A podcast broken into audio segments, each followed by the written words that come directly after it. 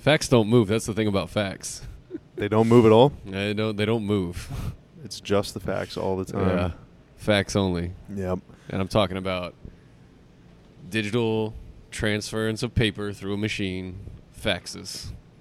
Oh, so you're not talking about like true statements. You're no, talking about no, always faxes. okay, It's my game. okay. What was more annoying growing up? Was it having to log off of uh, AIM to take a phone call, or was Mm. it being on the phone and being interrupted because you were getting a fax? I think aim shorten out on you definitely. I mean, every high school kid knows, like, you're building your jokes, you're doing your set on aim. Uh, you know, you're trying to convince your girlfriend to sneak out of her house, whatever it may Wow. be, and then, and then the phone call comes through and just chops the internet line in half. like it's like a like Highlander comes through and just whoosh, takes you right off the internet immediately, and you're about to ask like, Marla out, and all of a sudden, uh, Ah, I just sent the "Do you like me?" wire in with the question mark at the end it's because your dad's boss is trying to get a Yeah, phone call in at yeah. eight o'clock. because my because my dad's trying to get a hold of his bookie or something. so yeah, that was that was devastating. And then I was talking to somebody about this the other day. Uh, I got my own like split phone line in my room. Okay, I don't remember why like or different number, or was it the same number? Just you could kind of the internet wouldn't interrupt you. It's a great question. I don't know, but I remember it might have been a completely different number. And I l- went to high school in such a small town that everybody's number started nine zero three four eight two, and you just fill in the final four numbers for their their house. So it's not that hard to like get. You know, like I remember three of my best friends' phone numbers yeah. Just because there was such a small town. But I I'm- remember my friends' phone numbers because I have so few friends. had a hard time on your top eight on MySpace. yeah, You're yeah. like putting brands. You're like I'm gonna have McDonald's. to trim it to top four. yeah, I, I always left Tom in there, oh yeah. not because it was a bit, but because I only Shout had out seven Tom. friends. Yeah, what's up, Tom? Um, yeah, but I remember having a got my own personal line where you could just talk to girls on the phone all the time. What a dream! Uh, back when people actually used phones. Do you even use your phone for phone calls anymore? Not really. I mean, to talk to my parents. It's startling yeah. when someone actually calls you that isn't like a, a creditor or something. Or I'm kind of a caller, and people don't really answer my calls, but Yeah. nobody calls me. I mean, even like, so I live in an apartment, and you have to, I have to go downstairs to open the gate to let them in. I can't Yeah. do it remotely. Sounds fancy. And people will still, no, it's not. And people will still text me whenever they're there. yeah, And it's like, if I don't have my phone on me right now, The you could be sitting down there for 15 minutes, you know? but if you don't have your phone, are you gonna hear it ring? Do you leave it on loud? Well, no, but the, the, the vibration on the phone is so, it's like a bzzz, Oh. bzzz. Mine's completely dead silent. Oh, wow. You don't even have the vibration My on? my phone does not make any noise at all. Wow. It's it just it's gonna sit there. If it lights up, I'll I'll grab it. But otherwise, there's no there's no vibrating. There's no noise coming out of it. So you're not even prepared for a phone call. I'm evolved. no, no, no. If you've called me, there's less than five percent chance I'm answering that phone. Oh man, no. See, that would not fly with my mom. And most of the time, it's face down. Like I'm like, Yeah, so you just don't even lives. Yeah. You don't even know. When was the last time you checked your voicemail? And I, I don't mean like Oh. saw that you had a message. I mean, when was the last time that you dialed, that you pushed one and held it down and listened to the message? No. No. Was it any time in the last year? It's before iPhones, I think. No. Are you serious? Yeah, I don't call my voicemail. Like if you, if Oh my god! once you got once the iPhone came out, it had like the voicemail tab, right? And you just hit it, and you see all your little list of voicemails, messages, and you just hit play, and they play. Yeah. When was the last time you did that? Oh, that's that's easy. Like you can go. Are you? What are you, Samsung man? Uh, yeah. So you go over here and it just goes voicemail, right? Okay. So I got a voicemail from Nate Newton. Oh wow! Wow. Got a This voicemail- whole this whole conversation is an elaborate way to set up a brag. I got you. Okay. Look at me. Got a voicemail from Shawn Springs, Wow. former Okay. NFL cornerback. No, that doesn't happen. Like you just go here and you hit play. There's a lot of athletes who just don't like you. They're yeah, just like they're just fighting me, challenging me to even the score. fights on bridges in the middle of the night. No, it's uh obviously I used to work for the Cowboys, so a lot of relationships with dudes. Another brag. Yeah, I mean, my goodness. just racking them up. Been talking for five minutes. Gonna and get- you've you're friends with athletes, you're Mhm. enemies with athletes, you have a cool phone, and you convinced uh, people to sneak out of their house to, to come hang out with you whenever you were 12. Look at me. Yeah. Hey, there's Mark Cuban. That's another brag. It's the first time I've seen him My in here. goodness. I wonder if he would come on the podcast. I don't know. This is numbers on the boards, by the way. Oh, hey, did we start? Yeah. Uh, I'm I'm, trying. Jennifer. yeah. I'm Bobby Karalla. Uh, this is Mike Marshall. hey, guys. We're actually displaced from our, our normal uh, studio. It's this is a little used, weird. Yeah, for what seemed like a pretty important conversation because our, our, our studio's remote in our office. Mhm. Uh, it's very far away from everything and everybody. Um, it's being used. So they we're like about, it that way. Yeah, we're about 15 feet away from it right now. Um, Just scowling at the people using it. yeah, just staring them down. It's really uncomfortable. I'm gonna, I'm gonna overtalk them the entire time. They're gonna get nothing done in this meeting. They can hear you talking, probably. Yeah. Honestly, although I there's a, a very loud, like industrial fan going on in the background. So Yeah, I definitely feel like I could uh, break out like a circular saw and get some work done in this space. it's very, yeah, it's very, uh, it's like open, but there's a lot of stuff. You know, there's just a lot of stuff. It's that open floor plan that your wife is dreaming about. it's definitely loft Just style. knock these walls out. yeah, there's you can there's see not straight many into the walls. backyard. There are a few columns. There are a lot of tables, and by a lot, I mean like most of this room is table. We got three tables per person. I, honestly, that's I'm not short. exaggerating. There's probably 15 tables per person. Like I got my morning table, I got my midday table, and I got my afternoon desk. Here comes Aria. You don't have to just say things that you're looking at. Well, you talked about Cuban. To me, Well, Aria is just as interesting. Mark Cuban's important to the team. The tables and Aria are not important to this. Aria is verified numbers. I'm trying to set the scene, man. I'm trying to set the scene. So, uh, so yeah, we're doing this in a an uncommon, unusual environment, but we have a uh, a very usual, usually good show. Yeah, we kicked Skin off already. I've been here two weeks and Skin's gone. So yeah, he's making power plays and money moves. Yeah. No, Skin is uh, in California training the Cowboys during training camp. He's he's teaching them a thing or two. he's holding the bench. yeah, he's explaining he's the, the difference between cover two and cover three. No, he's he's cutting up the tape and doing all that stuff. So Now this is an Okie front, guys. You got to shift over a little bit. I just want to see Skin running a defense. do you think do you think he's more defensive or uh, offensive? Who's he motivating? Basketball, I think he's definitely an offensive guy. Yeah. Def- I'd like to know what he played in high school. Did he play football? I don't know. Did that's, you play that's my football? question. Yeah, What'd you play? uh, tight end and defensive end. Okay. Yeah, You kind of have the like edge. the you have the size for that. Yeah, I was the same height. I was just like 50 pounds lighter, and uh, that translated very well to running around and catching footballs Yeah. in 3A high school Three A. football. Okay. Yeah. yeah. I bet you were a star. Yeah. Uh, believe it or not, I don't know. I don't know I if don't you're gonna played believe this. I did not play football. Oh no. Yeah. Oh. Believe it or not. Well, so, uh, but that's not to say I'm not tough. it's not to say I'm not a Let me menace. get out in front of this one. I am tough. Yeah. yeah. I just want to put that rumor to bed. I am hard nosed. Basketball though, soccer. I, I played basketball through uh, when I was 15, and then I had to make the decision that so many other people had to make between basketball and band. Chess club. No, not chess club. I was never any good at chess. I know that's probably a genuine shock. Some kids but- didn't have to choose though. Like some kids, we had a kid that was like our starting center for the longest time on varsity football, and halftime he wouldn't be in there for the uh, the adjustments. You know, when the coach comes in and throws something and then starts writing crap on a board. Yep. He's out there playing the tuba. Yeah, he's eight I to was five. like, dude, you are incredible. Yeah. Like I had so much respect for him. People were like, what a dork. Go quit no band. man, our starting quarterback, my senior year of high school, this guy Tarek Edwards. He's one of my best friends. He played quarterback and trombone. What a hero. yeah, and he was like legit good at trombone. Those are the kids that are gonna like own companies yeah, by age thirty. Like Yeah. those are legit heroes. yeah. But my school, so I went to Louisville, which is a big school, but not Shout out farmers. not big people go there. Right? It's it's mostly for short. it's just people? a lot of I don't know. There's never been a lot of size there. Hmm. So the tallest guy that ever went to my school that was on the basketball team uh, was this guy who was like six foot six. That's pretty tall. So yeah, that's tall, but he wasn't like big. You know, he was Yeah. just kind of skinny kid. it's five so um, yeah, five That's A. I think even 5A six A now. yeah. But uh, yeah, so there's never been a lot of size there.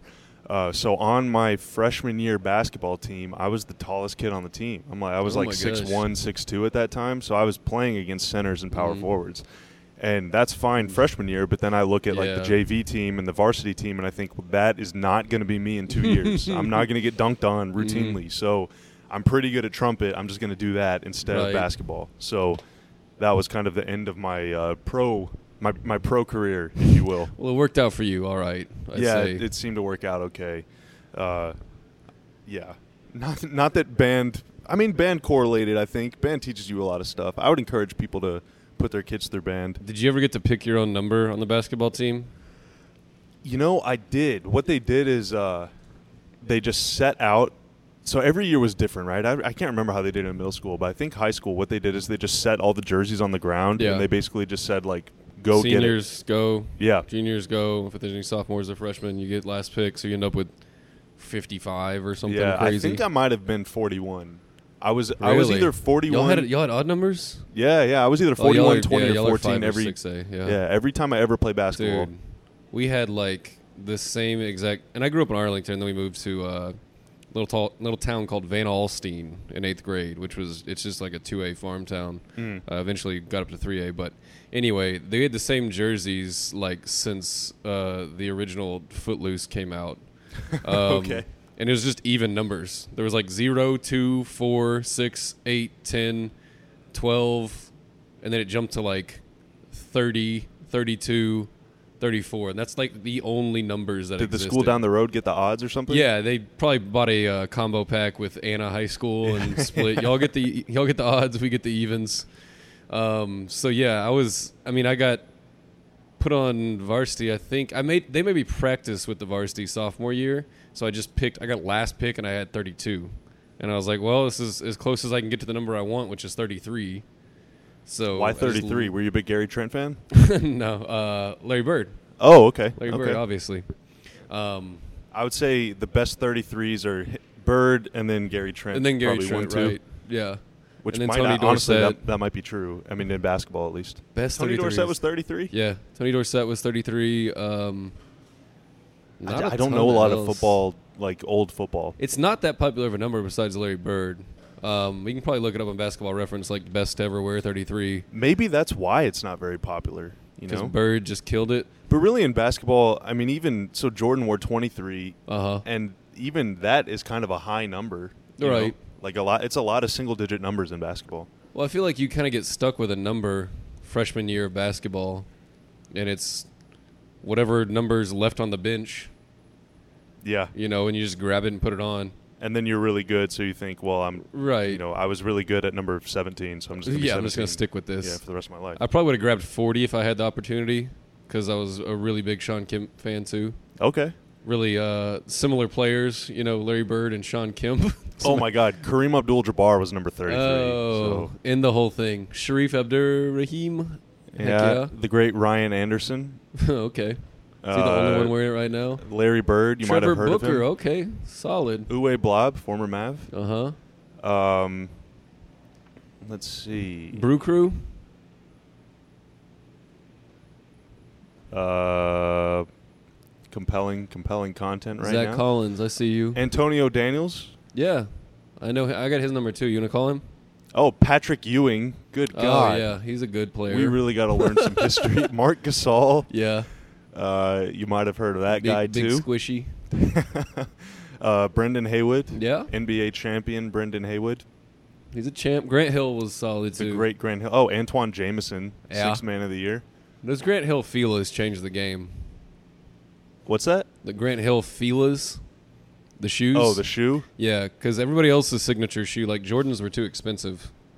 Growing up, like I couldn't save up like two months worth of uh, allowance and go buy some Jordans because I'd still be like halfway there.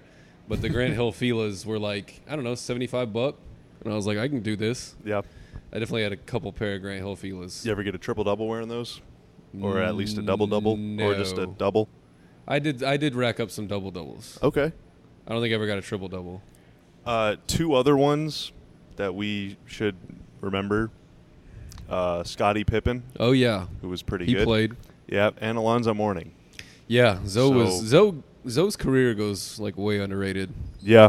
Zoe was so good, and he didn't. He had like some kind of medical issue that kind of took him out in his prime. I believe a couple different surgeries. Yeah, like a kidney issue or something. Yeah, but his, I mean, if your peak was also Michael Jordan's peak, yeah, that's the same know? thing with Ewing. Like people forget how stinking good Patrick Ewing was. Like I mean, besides David Robinson, like maybe the best center of that era, but you don't remember it because, okay, yeah, look at the shiny thing. mm, But that's all I'm gonna say about Patrick Ewing right now. yeah. I mean, this isn't a '90s podcast, No, you know. we can talk about all kinds of '90s stuff though if you want. Uh, I was alive in the '90s, but I How old was- are you? Tw- let me- I'm me guess. 20. Okay. Night. Twenty-seven. Yes, Oh, cool. I believe I told someone out loud that I'm 27 yesterday, so you might have just heard that. Was I there? Uh, th- it was here, so you were probably Hmm. here. Did I have my headphones on? Uh, probably. Rocking out. Yeah, this is definitely a headphones office. yeah. Listening That to the got? Godzilla soundtrack at my, at my desk. that- you're not listening to the Meg all I- soundtrack. That's all I listen to is the Godzilla soundtrack. Found it on Spotify, and now that's all I listen to. oh my god. Uh, okay, so you want to talk about some basketball? Oh, I mean, we Ye- have been, but do Yeah. you want to continue talking about basketball? I don't know if that was a rhetorical or. Oh yeah, I was asking. Of course, I mean I agree to do the podcast, so yes. You did, yeah, you did. Okay.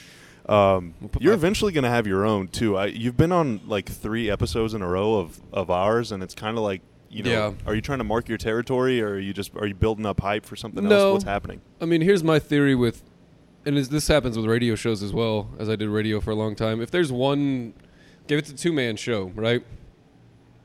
Then if one of the proper hosts is there, it's still that show. Mm. So if you're still here hosting, then it's still numbers on the board.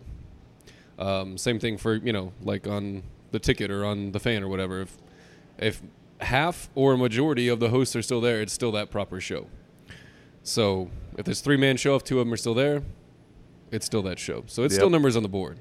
Um, but we are going to start putting together the schedule of how we want to roll out the new podcasts. Um, New podcast plural. oh yeah, Okay. oh yeah Okay. more than one.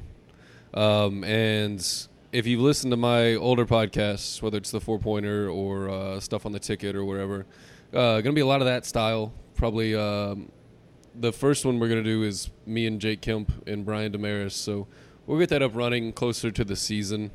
Um, probably first week September. I hope. Okay. Um, Media Day is September 21st, so 21st. basketball is almost a month away. Yep. And then opening night, October 17th. We're trying to get you uh, in the habit of checking out our podcast every day because we're going to put something great out there for you every day. If you're a fan of the Mavericks or NBA content in general, just add this to your little uh, your little golf bag of you know whatever you listen to. Game Theory with Sam Vecenie. The Ringers has a bunch of products, numbers on the board, and the rest of the stuff we're going to add. Just throw it in your little uh, in your little booklet. Boom. That's my pitch. That's my sales pitch. You sold me. Yeah. I'm ready to I'm ready to buy the podcast that I'm on. They're f- free, okay. so. Okay. But I mean, I'm listening. If you want to start charging, oh wow. Okay. Well, we can talk. I'm here for it. We can talk. Um, okay. So we have a couple things I want to talk about. We'll just see what we get to. Yeah. Um, but I have a bunch of stats. So this is I want this to be like really dorky, nerdy stuff. Okay. A lot of the times whenever we we talk on this podcast, it's a lot of let's talk about this for well, yeah, well, skin is really cool, but it's like we cool talk guy. about something for a few minutes, so we have a player on or we have a guest on, so like Uh-huh. we just don't get the time to just go like way deep, way nerdy, way dorky, and just like really kind of get our glasses I'm just gonna stare at Cuban until he comes on the podcast. Okay, okay. He'll he'll talk stats with us, I bet. He has an injured hand. It would appear, He's a big synergy fan probably from dunking, from dunking. dunking too much. He's, he does have a jump shot. I gotta say, I I, don't know doubt if, it. If you see the videos of him shooting, probably uh, beat me right now. games- oh yeah, no, for sure. He'd he'd take you down in horse. Um, so we want to get real, real deep into the yeah, yeah, thicket. real nerdy. And and uh, machine, I know you're very cool too, but I also know that you Not uh, that cool. you have a knack for numbers. So Yeah, and uh, also, I mean, just knowing the game, right? It's not just we're not just talking spreadsheets here. We're not just talking spreadsheets. we're talking basketball. they're saber metrics. Yeah. Uh, yeah, I mean, I use numbers in the sense of, uh, okay, I see something on the court. I'm not sure that what I see makes sense. Or I draw some hypothesis from it. And honestly, I use um, you know offensive rating, pace, things like that to kind of tell me what a team's trying to do, what their game theory is. That's what interests me the most. Is okay. You know, in a basketball game, there's going to be 97, 98 possessions that you're going to get. Um, you know that this certain in between these two numbers, you're going to get that number of rebounds. You know that at this point, teams are shooting 27 threes a game. Um, but how do you want to do that? That's what interests me the most, and how your roster and the guys that can do X, Y, Z, shoot the threes, get the rebounds, start transition opportunities, how they tie in together. And that's one of the cooler things about Rick Carlisle is I usually understand what he's doing. Mhm. Like I understand if they assume they're going to lose the rebounding battle just because what they rolled out tonight. Um, I know he wants to protect the basketball. He wants to limit transition. He wants to, you know, get back on defense. So that stuff always interests me. And numbers have helped more than anything kind of define what a team's DNA is, what their game theory is. When they look at their 100 possessions, what do I want to do with it? What do I want to do with it when the other team has the ball? Um, so I hadn't looked at a lot of league averages since last season ended, um, and what the Mavericks are doing on a per game basis compared to what the league is doing. So I'll get to some of that in a little bit. But yeah, I love trying to just jump to a conclusion, get on your jump to conclusions, Matt, and jump somewhere. Like, oh, it feels like they're shooting a lot better from you know the left corner. Why is that? Numbers will tell you. Mm. You just got to go look into it Yep. lineup stuff that they have now is incredible. On off numbers is incredible. Um, I mean, if you're an NBA fan and you aren't deep diving into numbers and have a deeper understanding of more than just, oh, the shot went up, did it go in or did it not? Then that's on you because the information's out there Yep. and it's so easy to get and there's so many good sources for it right now. They do such a good job, the NBA does, of making all this stuff public. It's Mhm. just stats.nba.com. Yeah. You could spend, I know from experience, you could spend 500 hours looking through all this stuff. It goes all the way back to, I mean, you could find stuff from Dirk's rookie season on there that's things that you never even knew existed. Just Yeah. numbers from every spot on the floor, by shot clock range, by defender distance. Just, it is incredible how much stuff is available. And then it's up to us and, you know, us being the royal us, everybody Mhm. to kind of make sense of it. And if you Um, get deeper into it, you know, there's like ESPN Insider, there's Synergy uh, that you can get into. I remember Dude, Synergy stuff is public on NBA.com now. Yeah, they share that. I mean, we have a little bit different, another layer of uh, synergy that we video can, yeah, video great. editor that we can watch and that teams have. But I remember even five years ago, um, whenever I was like first writing uh, about NBA stuff, maybe six years ago, I don't know. Um, I remember you had to go to like 82games.com to find certain stuff. Yeah. But that was only updated like monthly. Yeah. And that guy who ran that site, Roland Beech, is actually a big stats guy for the Mavs. Mhm. The year they won the championship, he was. and then he joined the Hollinger was doing, you know, um, what's his stat? I forget. PER. PR, yeah, player efficiency rating. Yeah. Um, and you know, sometimes that didn't always match the eyeball test of what you're looking at, Mhm. but you're like, interesting. Okay, it's good to know. Um, so it's just leapfrogged. Like it's like with technology, whenever they figure like one thing out, it doesn't go in a linear fashion. It doesn't go step one, step two, step three. It goes step one, step ten, step one hundred, step one thousand, Mhm. uh, because you start exponentially um, building on top of the gains you made, basically. So it's it's incredible what you can learn now. Um, just simply plugging in stats.com URL and just poking around. I mean, I didn't realize they had such specific pick and roll numbers on Mm. there. I always go to Synergy for that kind of stuff. But anyway, it's a long way of saying that hey, uh, take your vitamins, read your books. Exactly. Yes. Do do those two things, Mhm. and everything else will take care of itself. Yeah. So I'm glad that you mentioned pace, right? Mhm. So pace is possessions per 48 minutes. Yeah. Basically possessions per game. How many times do you have the ball? How many times does your opponent have the ball? Um, some teams are faster than others. For example, last year the Pelicans, your league leader in pace. Pelicans, Lakers were playing super fast. Mm-hmm. Teams like the Mavs, the Spurs, the Jazz, the Grizzlies playing super slow. So you're milking the shot clock. You're not uh, sprinting up the floor. You're not the, like the Warriors flying up the wing and taking threes five seconds into the shot clock. You know, you're trying to get a good shot. I think that's an important distinction, though. Transition versus early offense. Yeah. Well, that's that's what we're talking about. Yeah. That's what I'm going to talk about. Yeah. Yeah. So, transition. Obviously, you run off a miss. You Mhm. run off a turnover. Um, if you're Golden State, someone misses a shot. KD gets the rebound and he sprints it up the floor and dunks it. That's transition. Yeah. Early offense is off a make or miss. You're pushing the ball. You're not sprinting. You're just pushing the ball. You're moving with purpose, right? You're getting down the floor. You're running in action early in the shot clock, and you're making something happen. So once the Mavs drafted, well, acquired Luka Doncic, they need to just change that rule. By the way, can I just get on my soapbox here? Yeah. The Mavs drafted Luka Doncic. They did. Just change, just like the Mavs drafted Dirk. Yeah. We don't need to do the whole trivia bit. It's fun, but like, the Mavs drafted Doncic. There's no relation to the Hawks for him. It's a in shame his in his career. For his entire career, he's Yeah. going to be drafted by the Hawks on Yeah. 2K. It's going to say that. it's gonna be confusing whenever you look up basketball reference and you're looking at like wins above replacement and things like that. He's Yeah. gonna land on the Hawks page as it. I he's going to give the Hawks like 200 wins above yes, replacement. and- exactly. Like I did a study on like the Mavericks past drafts, like uh, wins above replacement, and trying to sort out who they drafted versus who they actually had on the roster is just it's not easy. Yeah. Yeah, no, it's terrible. So, Luka Doncic, Mhm. drafted by the Mavs. So, when the Mavs got him, I was thinking, hmm. So, he's a playmaking wing. What are examples of playmaking wings in recent Mavs history? And by recent, I mean like the Rick Carlisle era. So, I'm not mm-hmm. thinking like Jerry Stackhouse, who initiated a lot of offense for the Mavs during the Avery Johnson run. I'm thinking like more recent, right? And the first player that I thought of was Chandler Parsons. Now, I'm not saying that Doncic and Parsons are the same player. I'm not even saying they have many things in common because they really they don't that much. Parsons is playing a lot of four. Parsons is six foot ten. Doncic is six foot six foot eight. Uh, Doncic is a better passer. Uh, he seems like more of a more of an initiator, whereas Parsons was using screens a lot more, in my opinion, to score.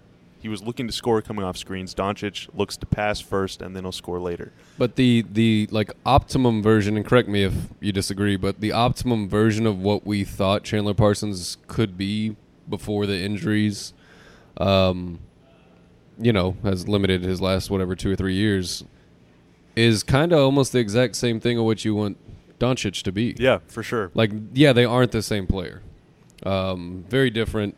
Uh, but if they reach their peak, you wanted them to look pretty similar. Yeah, And I think people hesitate from making the Parsons comparison because there's a a lot of emotion there. Yeah, there's a lot of history there, and it didn't work out exactly perfectly. But I mean, that's a really stinking good player. Yeah, and for his for his peak here, it was like 20 points, seven rebounds, four assists a game. That's so hard to do. That's really good. The list of players who do that that don't play point guard is like LeBron Yep. and Giannis and KD. So Mhm. like that is the that is the company that he was keeping. Now obviously, you know, LeBron is not doing 27 and 4, he's doing 28 8 and 8. So there is a difference, but in, in theory Parsons is the player I thought of because not only is he similarly sized and he was doing a lot of the same things as far as handling the ball, but he happened to play on the same team with Mon- as Monta Ellis Mm-hmm. who was very different from Parsons. Smaller guard, flying toward the rim, extremely athletic, extremely quick, very capable passing, especially finding guys in the corner,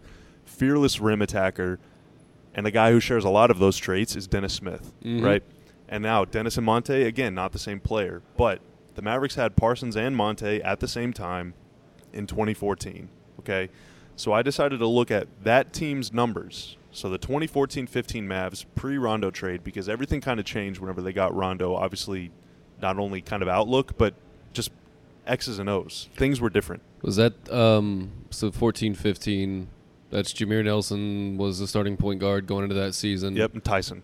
Tyson. Um, year before that is whenever they won 49 or 50. Yeah, they won uh, 49 the year before and with Jose Calderon. Yeah, Okay. yeah, Just trying to get the roster. And I mean, I remember their offense was like going to break league records It was whenever Jameer was yeah. here with Monta and uh, and Parsons. Yeah, so pre-trade, they only played 27 games, so sample size and everything. But pre-trade, they were scoring 113 points per 100 possessions. They the gap between them and second place was as wide as like second to sixth. Hmm. like they were so much better than everybody else on offense. Now I'm not saying that this team is going to break a billion records and do all that stuff, but what I am saying is you have kind of the archetypes, right? You have the bigger wing who can take screens. You have the smaller guard who can go zero to 100 in, in one step and really get to the basket. And so you have two guys whose games really complement each other. So, what was that team doing? Okay. I, I, that was kind of my question. Why were they good? How Yeah. is this team going? How, how can these Mavs kind of replicate what they were doing? So I thought, okay, it seems like, and this was my initial thought, it seemed like back in the day they were really pushing the ball. It, so I decided to go back. I'm going to just watch their games. I'm going to watch their stats. I'm going to watch Parsons' possessions and see what they're doing. They weren't really pushing the ball. There was there wasn't a lot of transition. You know, Monta was a kind of a one man fast break, and Parsons could do the same thing. You know, if it's a steal, he's going to finish the play himself. But generally, what they were doing is just getting the ball up the floor off makes and getting into their offense right away. You watch an NBA game, even the most athletic guys in the world, after they score, they jog down the floor. It's just Mhm. kind of you're you're so intensely engaged on offense. You see the ball go in, you're going to let up for three seconds. You're going to jog down. You're going to catch your breath. You're going to turn around. You're going to get in your stance with 19 seconds left on the shot clock. So if you're the opposition, you're going to take those five seconds and you're going to do as much stuff as you can in that time. Okay. So the Mavs in 2014-15, this is pre-Rondo. More than 18% of their possessions ended with the shot or a turnover or uh, foul coming with between 18 and 15 seconds left on the shot clock. So that is defined as early offense. So that is six to nine seconds into the possession. More than 18% of their possessions ended in that time range, which was second most in the NBA. Okay, so they were playing fast. They were not like sprinting, right? Mhm. They weren't they weren't getting run out dunks, but they were just running stuff early. Okay, and in that time, their effective field goal percentage, which basically counts three pointers as one and a half shots, because three is worth one and a half times two. They were fourth in effective field goal percentage in that range at nearly 60%. Okay? So they were getting a lot of shots early, and they were making a lot of shots early. And at that time, only five teams in the league were even at 15%. Okay, so the Mavs were at 18%. Only four other teams were even above 15. So Mhm. the Mavs were just destroying teams early in the shot clock. They were doing it early. They were doing it often. Last season, only five teams were below 15%. So in the last three or four years, everybody's playing faster now. Okay, so it's not just about volume, because everybody gets early offense now. It's about efficiency in that time. So last season, the Mavs in that range, so in in the first nine seconds of the possession, they had a 56.5 effective field goal percentage, which ranks 16th. So that's just middle of the pack. Yeah. The top seven teams in effective field goal percentage in that range were all top 10 in offense. Okay, that makes sense. So if you're good in the early part of the shot clock, you're going to be a good offense. This Yeah. is the Denver's, Mhm. Golden States, this is the Houston's, this is the Pelicans, those teams that can really Cleveland with LeBron. You're getting the ball down the floor quickly and you're making something happen. So good teams score well early in the shot clock. So I thought, okay, so those Mavs were playing way faster than everybody else, or at least playing way earlier than everybody else. What could it have been? Was it Monta? Was it, you know, there was younger Dirk. He was a better shooter. They had a, a lot more shooting on the team, Jameer Nelson. So maybe it was those guys. But no, it was Chandler Parsons. he was Really? the guy that was making that happen. So he and Tyson Chandler were two of the top three players in percentage of field goal attempts coming within that range. So meaning a, a larger volume of their attempts came early in the shot clock than Mhm. any other player on the team. It's like one out of five of Parsons' shots came in that range. That makes sense because I mean, if you think about it, okay, people think about pace and they think about transition all the time. It's like, okay, yeah, you got three guys and one's dribbling the ball up and sprinting, and it's a three-on-two situation, and you kick it to the wing. That's not what we're talking about. No. It's get down. The defense is unbalanced. Get on your offensive end of the court. The defense is unbalanced. Tyson comes, sets a screen for Parsons. Parsons puts his head down, goes to the basket. Um, either you know dumps it down to Tyson or, or just goes right at the rack, and that's what early offense is. You find the unbalanced part of the defense, and it's not transition in the sense of transitions created just by a fo- transition is just a foot race Yeah. early offense is awareness. And if you play pickup basketball, more than likely, early offense is what you're trying to do every time. You're trying to get the ball down. You're trying to make sure the one slow guy in the other team hasn't turned around yet. get to make eye contact with his guy, kind of nod at him. He cuts, you know, baseline, and you and you throw the ball down there. So that makes sense if it was Parsons and Tyson Chandler. Um, because a screen starts that. Yep. You well, know? and it's it's the rebound that starts that, or it's Mhm. the outlet pass. So it's not just Monta Ellis bringing the ball up the floor every time. Parsons was doing that. Jameer Nelson was doing that. But you're getting your small forward or your power forward in some instances the ball that early. And so, what are centers really good at? Centers are really good defensively at communicating, Mhm. right? They call the coverages. Point guards and shooting guards do not have to do that. Yeah. They are talk to. They don't talk. Right. But if your three and your five are involved in a pick and roll at the top of the key, that leaves your one and your two to basically communicate with everybody, right? Am Mhm. I tagging down? Are are you tagging down? What is happening? Because one of us has to stop this big man, Tyson Chandler, or in this season's case, DeAndre Jordan. One of us has to stop him from getting to the basket. Yeah. And if you're six foot one and DeAndre Jordan is sprinting at you, you're not going to stop him No. and you're not going to be able to call for help because the other big defender, your three or your four, is up here guarding Luka Doncic. So there's it's a numbers game. It's not it's not geometry. It's just like height. Yeah. Right. You're taking the biggest players, you're pulling them away from the basket. You're putting the smallest players in charge of defending the rim. So you're just inverting the floor, Mhm. and you're doing that five seconds in the shot clock before anyone realizes what's happening. So many of Parsons' baskets were either coming in the secondary break, which is kind of what we're talking about, where it's not a three on two, it's five on five, but you're just doing it fast, or coming off like a, a zipper screen or a flare screen where you're putting him in motion before he catches the ball so that he's catching on the move and can just go downhill quickly. He's not catching it at a stop, going zero to 100 the way that Monta or Dennis can, where their first step they can get to full speed. He's moving before he makes the catch to get the defender off balance and to start his motion toward the basket before he gets the ball. It And makes it easier to drive. And that's having somebody who can handle the ball. A unique skill set is what it takes. It takes Yeah. somebody that can handle the ball, someone that can pull up efficiently and knock down threes. And starting the pick and roll, it's basically a pick and roll. It's kind of like, um, it's not exactly a pick and roll because I mean Tyson might be setting a screen to go set another screen. Honestly, in this scenario, um, but it's starting it. I don't know, three feet past the three point line, and drawing the five out. And if you get the five out of, if you get the goalie out, you know that was our, always what we were trying to do in high school basketball. Is like you know get the goalie out from under the rim. Yeah. Because usually team has one big dude in 3A basketball that's like six six and can protect the rim. If you get that dude, and there's a reason those dudes call coverages because they're the biggest dude on the court. They can see stuff. Yeah. They see things. It's just like having a tall quarterback. It's the same exact theory. But you can call coverages. Whether or not that guy is the most aware or is good at calling coverages is kind of obsolete. The fact that he can see everything and that he can stand in the paint for usually more than three seconds at a time, like dudes get away with that all the time, is uh, is the reason they're down there.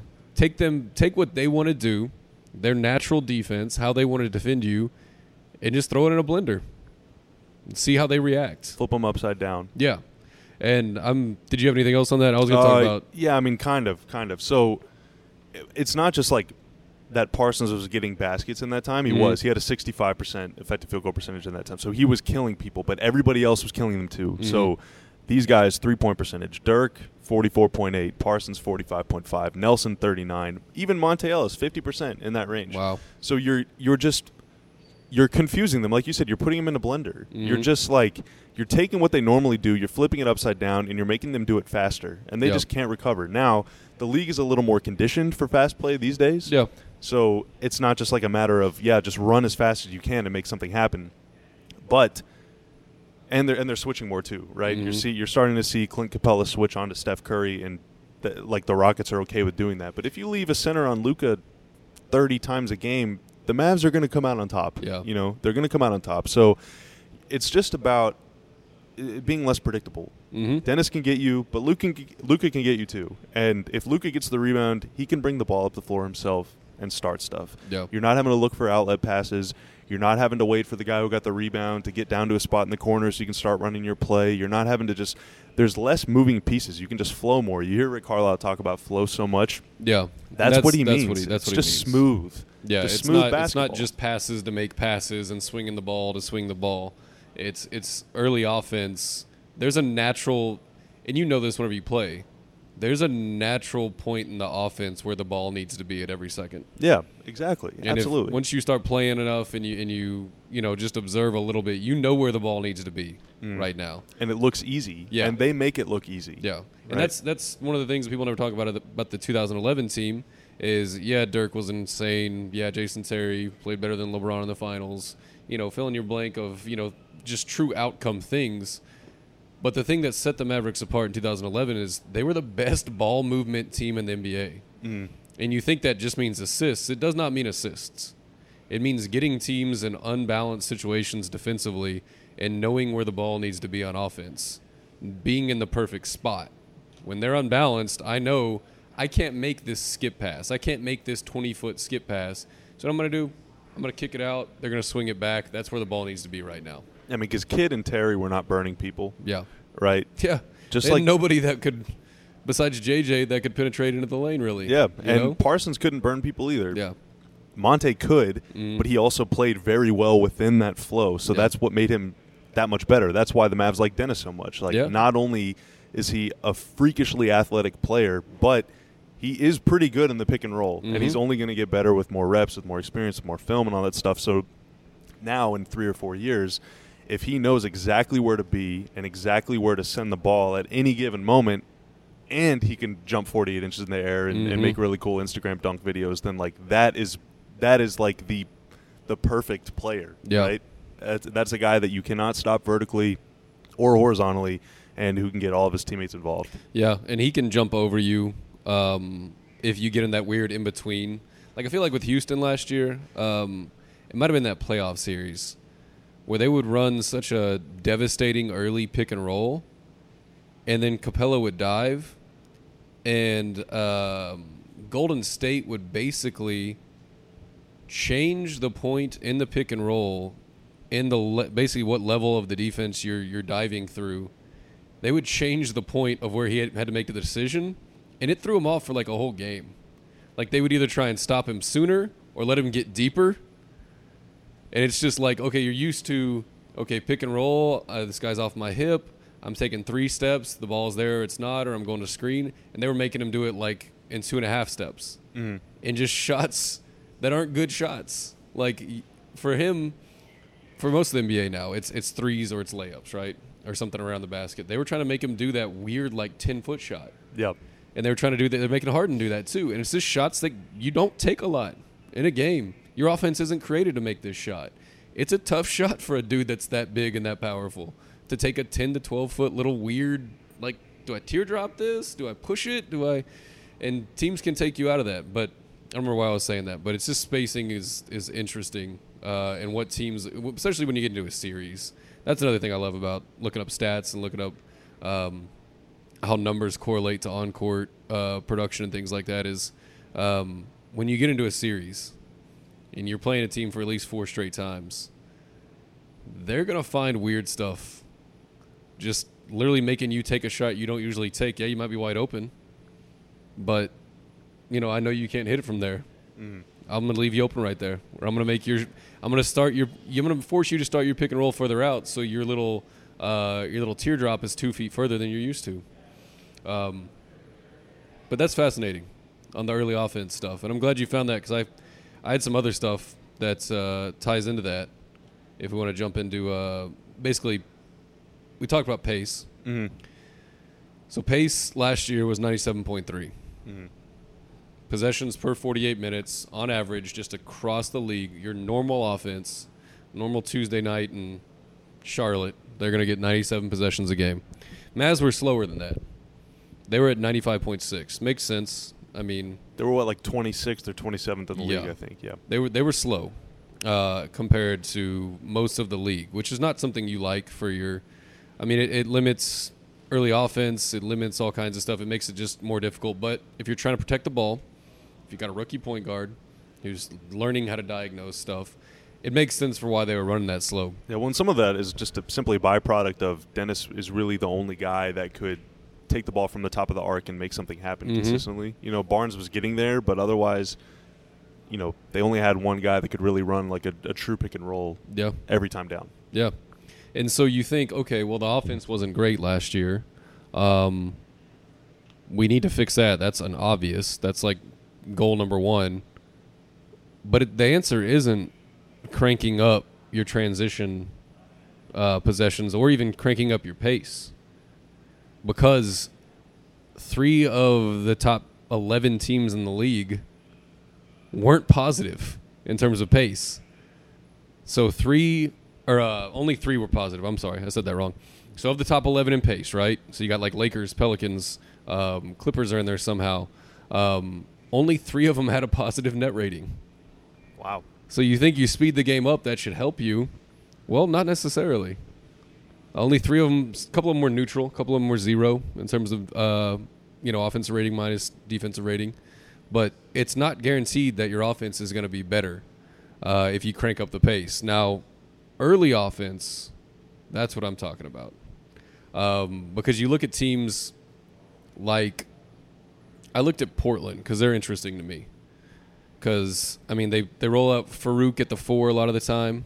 Um, they have Dame, they have CJ, they have these transition players that you think are pretty deadly, right? They can get out and run. Well, they're last in transition uh, possessions last season. Even fewer than the Mavs? Yes, they were 30th. Wow. Portland was 30th in terms of transition. And I was like, that doesn't make sense, but it makes sense when you think of early offense.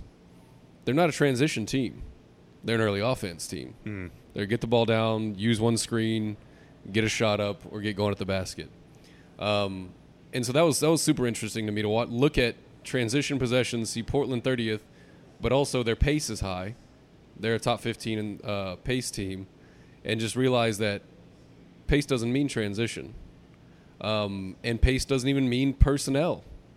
I think it's entirely about scheme, because you can look at rosters and go, "I think this should be a fast team. I think this should be a fast team," and they're not. It's about what the coach wants to do. I mean, Houston was, I think, 17th in pace or something. Yeah. And they played a bunch of six eight guys, so you Yeah. think that they're going to be running up and down, but Right. they're, you know, they're pretty methodical. Mm-hmm. It's it's it's early offense is what it is. That's the thing that people never talk about. That stats kind of aren't great at finding quite yet, but you know it when you see it, and it's basically transition. I almost want I almost want to like lobby to make that fold into transition offense, um, but it's it's a hard thing for people to kind of pinpoint, and the the shot clock range is what probably the most efficient way to do it. Yeah, I mean, it's still kind of a ballpark, but I, I really think, yeah, it's kind of like you know it when you see it. But Mhm. I think that early offense is kind of a really good example of the truest representation of our guys are better than your guys. Yeah. You know, like we can beat you no matter what, no matter Mhm. who's bringing the ball up, no matter what we're doing first, we're going to get a bucket because whatever we're doing is something that you cannot stop. Yeah, and I saw something interesting on uh, 538 earlier, and it was uh, basically an article about Isaiah Thomas, IT, the the new the new Isaiah Thomas, uh, the Denver Nugget. Um, it was basically about like life's going to get harder for him because as of last year, on average across the league, the difference between a starting point guard and a starting center in height is eight inches. Are you serious? Yes, Jeez. eight. Wow. That's that's got to be shorter than it's ever been, right? It's tighter than it's ever been. So between your one and your five on the court that you roll out start a game, the difference is eight inches in height. So it's all switch. Everyone's adopting the switch Mm. uh, defensively. You need to be able to guard more than your position, at least plus one defensively. And I thought that was a pretty good indication of what teams are actually rolling out in terms of how do you how do you attack the other team. It's well, I'm using my best five that are about this size. Um, to go through some of the other league averages, how they pertain, Yeah. pertain to the Mavs. Yeah. Okay, so last season on average, then your normal run of the mill uh, NBA team put up 29 threes a game. If that sounds like a lot, it is. Um, that's two more than the 16 17 season on average. Wow. So two more threes a game per team. Wow. I mean, that's seven threes per quarter. Yes. And you're getting what, like maybe 20 shots a quarter? Mm hmm. Yeah, so nearly half of your That's a lot. That's a lot Yeah. of threes, man. half of your attempts are going to be, you know, Yeah. um, Didn't Houston have like 10 games last season with 50 threes? Yeah. And so you think, okay, how does that pertain to the Mavs? Well, they're ahead of that curve.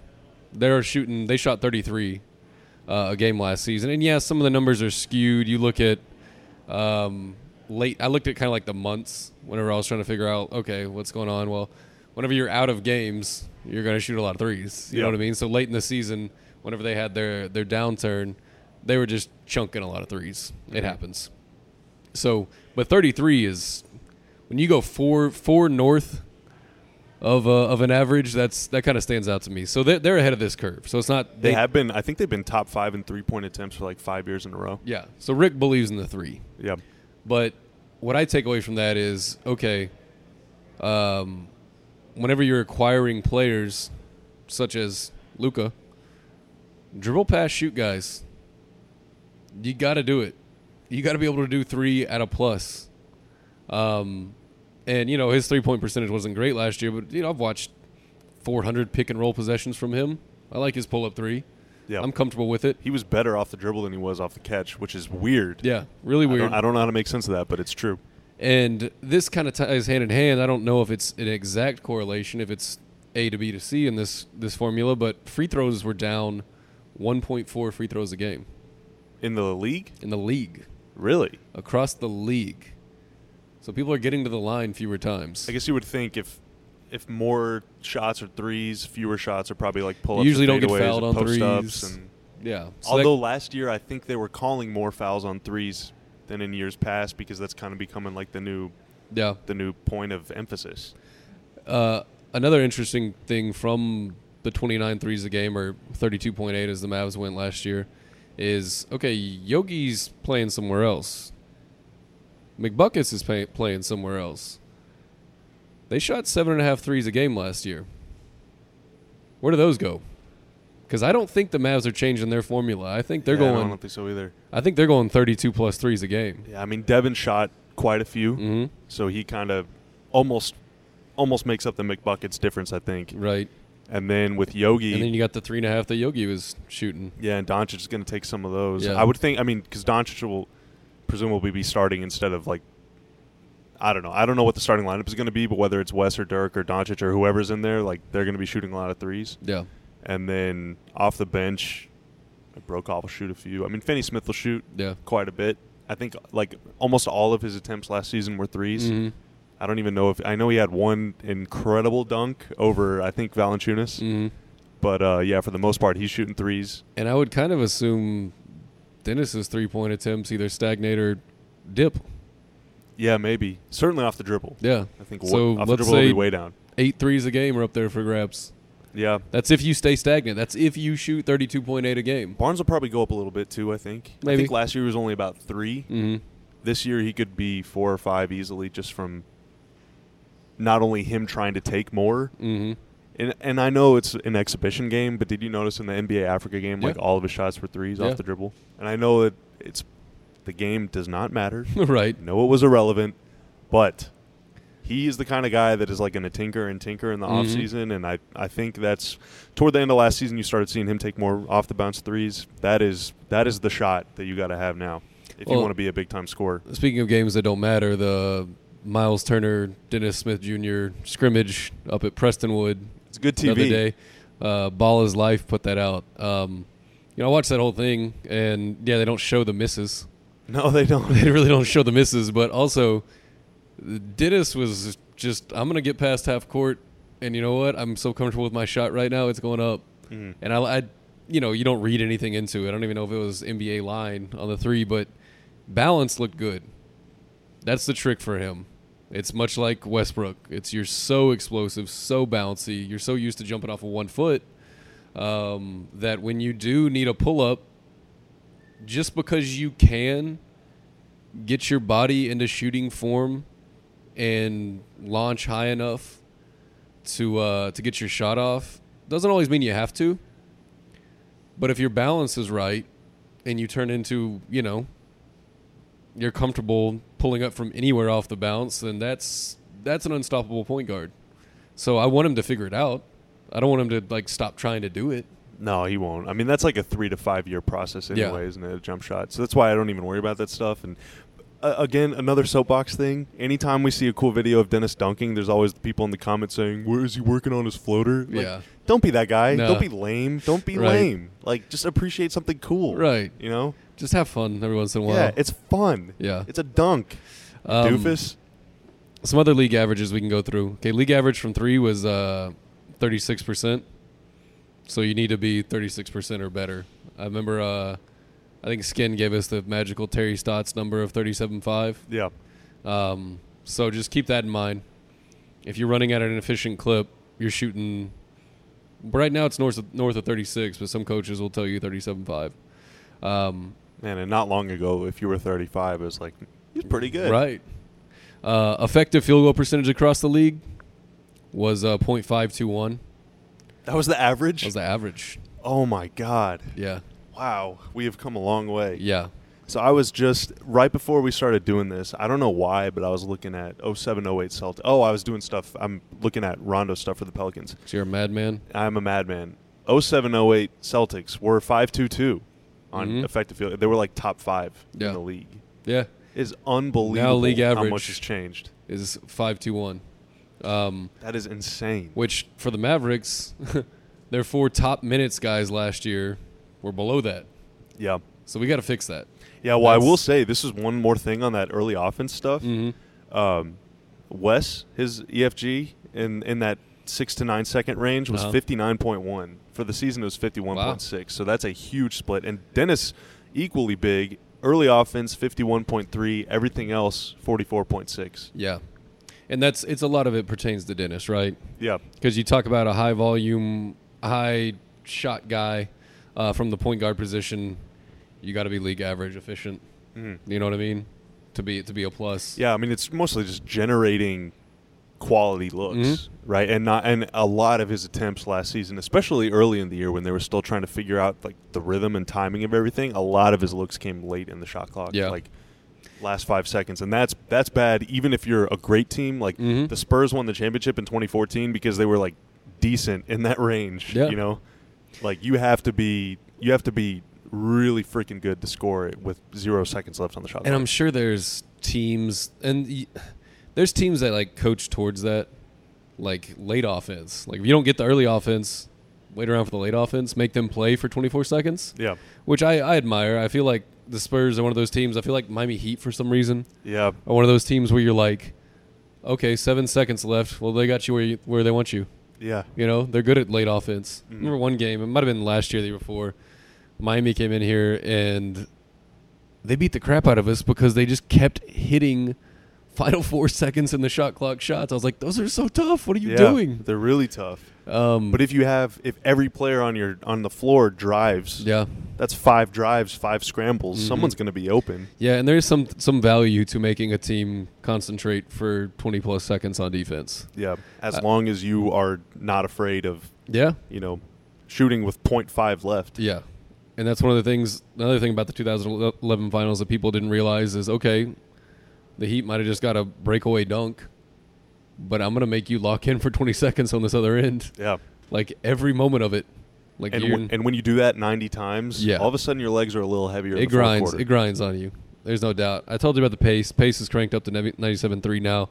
Mavs are at 95.6. The answer isn't necessarily cranking up pace, uh, just for pace's sake.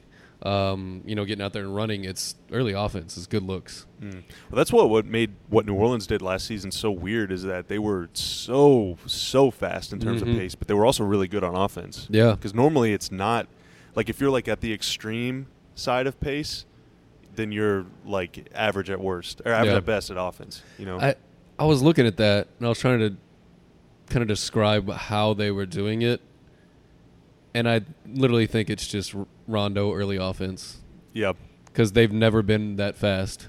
Like there are teams that run that fast. Like the Lakers run that fast. You know, the Warriors run that fast. Usually, honestly, you look at the uh, teams that run pace that fast. It's usually young teams. hmm It's young teams Yeah, that just Phoenix. like to get shots up, and it's not necessarily good teams. Um, but the Pelicans were really good last year, and so you try and you know rationalize that of how it fits into okay, how are you running hundred possessions a game? Um, sometimes like 105. yeah, they with were crazy. with Rondo doing a lot of the ball handling, who, I mean, his last big moment here was an argument about getting the ball over the half court line on time. you know, and Jrue Holiday. I mean, he's a good transition player, but it's it's literally Rondo knowing where to put the ball in the court. Yeah, and I think a lot of it is too like Anthony Davis just beats his man down Yeah. the floor. Yeah, that's another thing we can talk about maybe on another podcast is the the manufactured foot races Yep. between the three, four, five position. That has gotten many, many a big man yelled at Yeah, over the years. Yeah, and I especially mean- these days with like now that you're starting to get some some Ferraris playing center. right. And that's kind of the theory behind pick and roll these days. Is okay, the screen for the point guard is awesome, right? That's helpful, clear out space, but what it turns into is a foot race back to the basket between hopefully a faster four or five on your team. Mm. And that's why Clint Capela is so good is he's so quick off the floor. He's quick quick in terms of opening his hips up, running at the basket, and then he can quick jump on you and just launch. And it's incredible to watch. Um, and DeAndre's got a lot of that too. Um, I mean, just fast back to the basket, huge human that can take contact whenever running into the lane and just quick jump. Just doesn't take a load up, doesn't take a, you know, bend your knees down and squat down with two legs and jump up. It's a full sprint. I'm going to put my left foot, uh, the ball of my left foot in the ground, and I'm going higher and faster than you can. Weird example of this you might not expect. Salah Mejri. Oh, yeah. Very, very quick first step. Yeah. Jumps as high as he needs to. Mm-hmm. It's it is it's very efficient. Yeah. With him, very. You know those dudes when you see it. Mhm. It stands out whenever a guy um, can beat you in the foot race and quick jump on you. Yeah, you're not like holding down the B button to Yeah. load up your energy Yeah. meter. You're just going. And I don't know how you train that. I don't know if that's just a natural thing. Because I see it's you do it one way or the other usually. It's I'm a load up guy or I'm a, I'm a quick jump guy, and I don't know if that's I don't know if that can be trained into you. I'm, I'm assuming it can. Seeing some of the stuff they do and some of the footwork stuff that they work on, but it's awesome to watch a dude that can do it. Mhm. Um, did you have any more fun stat stuff? The only thing I had left was uh, we can talk for a minute or two on. Yeah, I I don't I know. watched I like mean- two hours worth of Luka.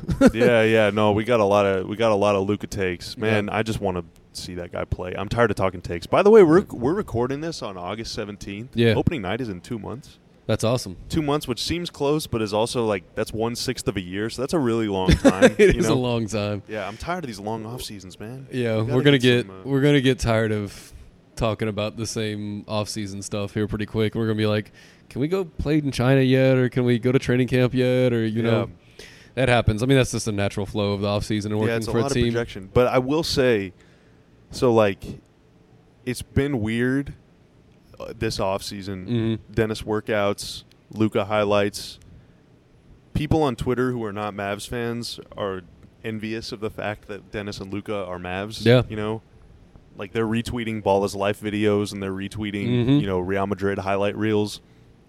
Thinking like, man, I wish that guy was on my team Yeah, people are excited about players on the Mavs, and people have always loved Dirk, Oh, yeah. obviously, and you know people respect a lot of the players that have been Mhm. on this team. But I'm trying to think: has there ever been internet sensation type players like Dennis and Luka and DeAndre? I'm sure is going to have a couple disgusting dunks too. I mean, all of a sudden, people who do not really care one way or another about the Mavs are kind of like it got one eye looking yeah. toward They'll- Dallas. They might, they might pick you as the team they want to start their franchise with on NBA 2K right now. Oh, for sure. You know what I mean? For sure. and uh, And they're like the league pass team on a Tuesday night. yeah, They're that team now. I mean, the people that I read and trust like quite a bit in terms of like projections and wins, and you know, it, separating the hype from okay, what does this mean in terms of wins and stuff like that. Like I told y'all last week or the week before, Sportsline jumped the Mavs to 42 and a half wins after DeAndre and Luka. It's a lot of wins, man. I mean, I follow them for just about anything. Like I think they do a good job and put a lot of work into it. And it was, I think, thirty-one to forty-two after the draft and the jump in wins. I'm talking uh, after the draft and free agency. And I mean, Lu- I'm so ready for Luka to come in and do Luka stuff. Um, there's Rick Carlisle. Do you think he'll come on the podcast? why not? Bring it on. Um, so once you once you own the car, I'm just ready to like go out there and drive it Yeah. because I was so excited just to like watch him play and then be like, oh, he's so good, we don't have a chance at him.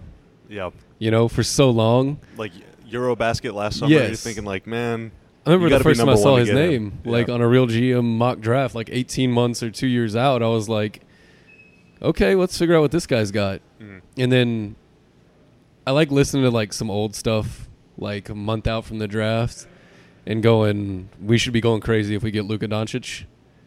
But now that he's on your team, you're thinking about how does he fit in? How does all this work? Like, you know, i we have to make him the best he can be, but you forget how excited you should be. Oh yeah. You know, because I mean, he's he was my best player in the draft.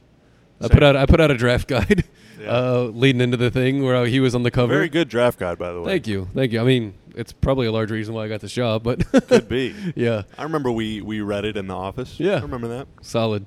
Yeah. Um, and so, I mean, just watching two three hours. I basically just clicked on all the pick and roll possessions on Synergy, and said, "Load them up. Let's start watching them." And I watched like 300 one day, and then watched like 400 the next day, and just he's an awesome ball handler. Like I don't think you can overstate how good of a ball handler he is. Um, the step back three, I like it that he does it. I hope he irons it out. Like that can be deadly Mm. because over there, I mean, Dude, Harden scored 30 points a game because of that Yeah. shot. He's, he's got that weird herky jerky like double hesitation on you, to where he realizes you're off balance, hesitates on you once, you overcompensate and like fall over, and then he steps back and shoots the three, which is pretty fun. Um, he's just an e- exceptional feel for a dude that young. You don't realize like he's the youngest dude in this court. You don't realize he's six eight. Exceptional feel like in between. And I watched all the pick and roll possessions, so I'm watching him use the screen, watching him how he gets into the paint. What do you do after you get into the paint? You know, uh, watching whenever um, Tavares will dive or Gustavo uh, Aiton. Is that Ion. Io? My bad. I'm so wrapped up in DeAndre Ayton. Uh, Gustavo Aiton. DeAndre's, Gustavo Ayton. DeAndre's forgotten brother. yeah, whenever those guys are open, like he's getting you the ball. Like he's never gonna like just you know dribble the life out of it. He's gonna make sure you get the ball. He's just you don't watch a dude like that that often. You don't watch a dude at that age. And the in between shots are really really cool to me. Like if you're three four steps inside the three point line and the de- you think the defense has you stalled and you're like, no man, I got this floater down. I got this long extended left handed like uh, teardrop that I can drop on you. It's just shots you don't see from a dude that age. Mm. Hardly ever. And Luka and Dennis are they're different, right? Different play styles, different Mhm. speeds. It's kind of like almost like in, in the NFL whenever you got your power back and you got your Yeah. speed back, like your your LT and your Natrone Means. What? I was going way back on you. That's way back. Oh my god, yeah. Or Sproles like and LT did a lot of the same stuff. yeah. Well, okay, so maybe like uh, Michael Turner and work done. Sproles. Where was Michael Turner before Atlanta? I think he was in San Diego. Yeah, he was in. San Diego. I think it was Sproles and Turner yeah. for a little while. Okay, well, or you know, LeGarrette Blount and Corey Clement or something. You know, just okay. but Dion, Dion Lewis and Derrick Henry. Did you see that picture? oh no, Derrick no. Henry is like two heads taller than Dion Lewis. serious? Yes. dude. Derrick Henry is huge. He's a gi- he's like six two, like two yeah, but he had like an 80-yard touchdown run last oh, year. Oh, he's too. a He can- monster. He can scoot. He's a monster, but seeing him stand next to Dion Lewis is like funny. Yeah.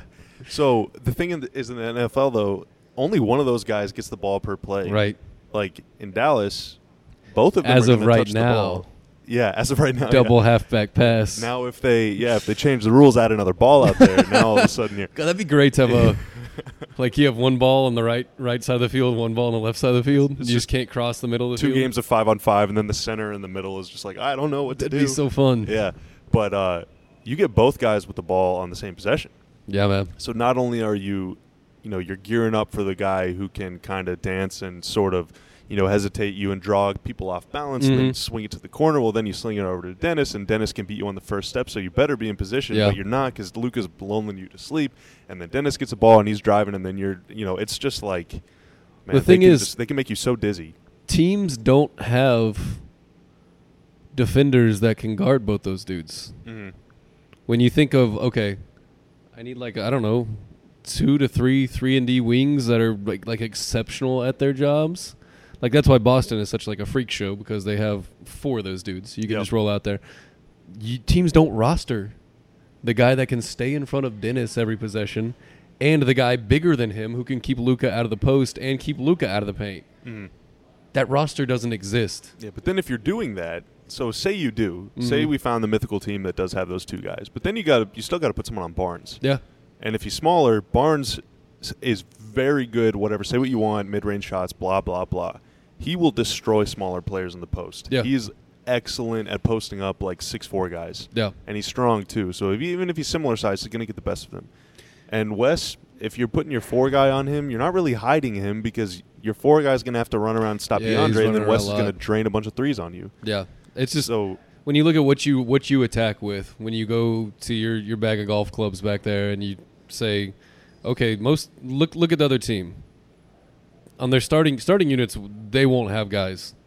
They won't have a five that can stay in front of DeAndre keep him out of the paint a one that can you know lock down Dennis and uh, you know a three or whatever you want to call Luka wing uh, they won't have a wing that can stay in front of Luka, keep him from shooting threes, and keep him out of the paint. That roster doesn't exist. Like yeah, that's I mean, I'm thinking like recent example, the Lakers. yeah, So they switch a lot. Lonzo's got good size. Josh Hart, really nice player. LeBron obviously is good, and then Brandon Ingram. yeah. Which one of those guys are you putting on Luka? Which one of those guys are you putting on Dennis?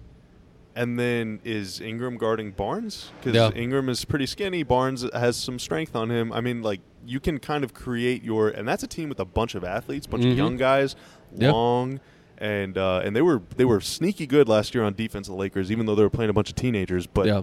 even then, you're giving up strength at that point. Yeah. And you're who's your big man? Who's right. Who's who's keeping you know? DeAndre from? Yeah, if is LeBron playing center? Because then that's putting- yeah. that's testing LeBron a lot, making him work a lot on. Defense. That might be the only option. Yeah, and that's I a mean- team that has a lot of wings, that has a Mhm. lot of talent too. I mean, those are some really, really good players. They're going to be tough to cover, Yeah. but they're you're, the Mavs are testing them now. Yeah. you know, I mean, there's not there's very few teams in the history, recent history of the NBA that would have a roster that could uh, you could roll out there and successfully say, I feel good about them giving hell to Dennis, Luka, DeAndre, Harrison, and Wes like consistently. Like that's like Spurs peak. Mm. You know, yeah, that it just doesn't exist. Like I mentioned Boston, and I don't even know if they, if the defensive unit Boston would roll out. I mean, if Kyrie's starting, that I would go. You know, maybe they have an advantage. I don't. I just don't see it. the games last season too, and and this is kind of like a don't sleep on West segment, I guess. We're talking about the guys that can that are going to play make right. So Yeah. Dennis, Luka, Barnes. If you have one eye on them, you only got one eye on Wes. Yeah. His best games last season were when he was just like kind of floating around, you Mhm. know, and then taking three steps to his left whenever you're not looking at him, and all of a sudden he's wide open. Yep. He like he's at his best when he does not need the ball to to do stuff. And he's not the quickest guy, but he's not running off screens. He's just standing there and then moving when you're not paying attention. Right. And if you got three pick and rolls going on, you're you're gonna lose him. You're Mhm. just gonna lose him, and he's gonna find a spot because he has the freedom to go wherever he wants to. You know. Yeah. I mean, he's been working on ball handling. Yep. And you know, his keeping his eyes up when he attacks into the lane and being able to throw a lob. Yeah. Um, which if you okay, that's something we'd never account for is okay, you get Dennis in a pick and roll and the defense is scrambling one way, and then Luka another wing, and Luka's coming off this uh, this uh, pick and roll situ- situation, and he's attacking and getting your defense off balance. You never factor in okay, what if Wes, if both those don't work and you kick it out to Wes, Mhm. and he gets his man, you know, out of position by a pump fake, and then he's attacking the lane. You always assume he's just going to throw it up, but if he starts playing with his eyes up and starts distributing the basketball like consistently, like that's a yikes offense. Yeah, and making that play is as simple as catch, dribble, dribble. Yep. Yep. It's not like yeah, you're just you know catch, diagnose. It's just simple. yeah, it's, it's, simple it's and soft fast, toss, right? It's soft toss in baseball. Like it's he, something he can naturally do. Yeah. Um, it's coming along and someone's already loosened the jar on the peanut butter, and you're just like, nope, done. Yeah, yeah, no, for sure. And I mean, it.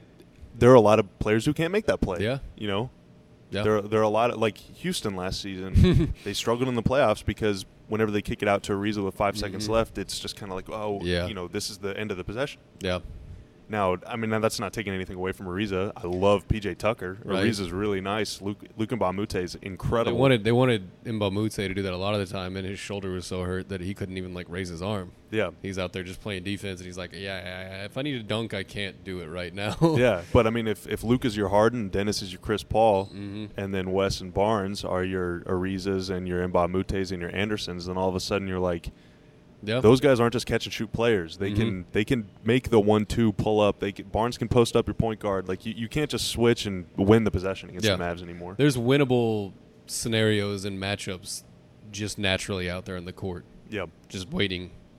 yeah. And these are all like theoretical, kind of like uh, abstract concepts that we're talking about. Mhm. So I understand why.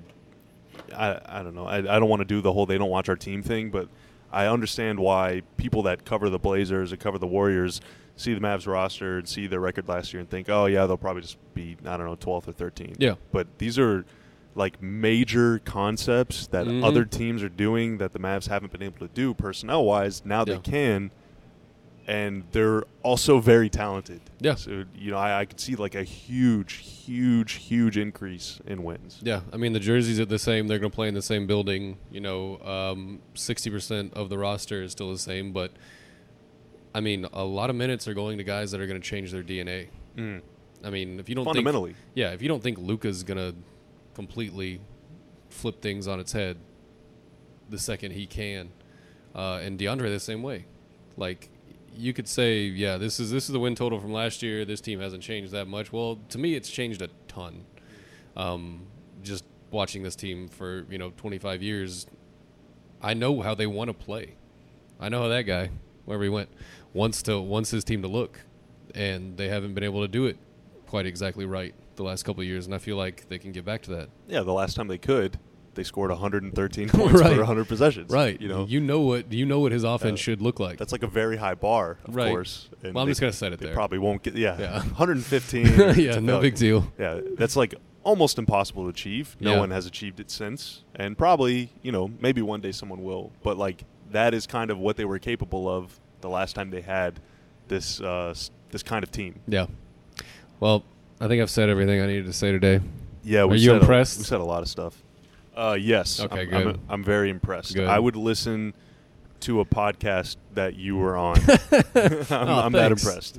Let's just split this up into three three different ones. Three different Just ones. trickle it out. My goodness. Yeah, I mean it is pretty long, but whatever. No, it's the people- off-season, I mean- man. It's the weekend.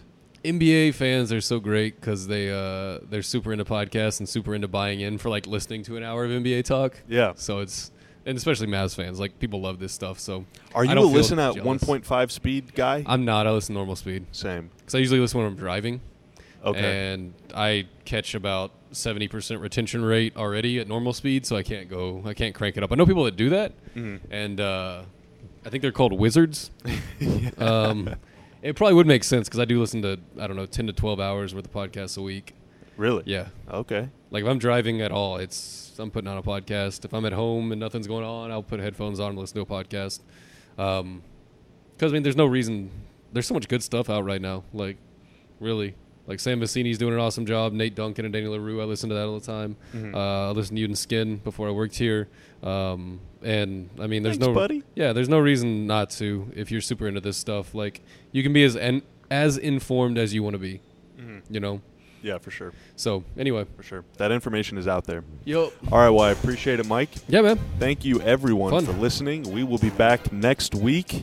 Uh, it is we're about a month out from media day. The players are starting to trickle in. We got uh, we got some pretty cool individual workouts going on over at Mavs HQ. So they are ramping up. Hopefully, we're going to uh, meet some of these guys here before media day. Certainly on media day. Operation Best Friends begins yes, next abs- week.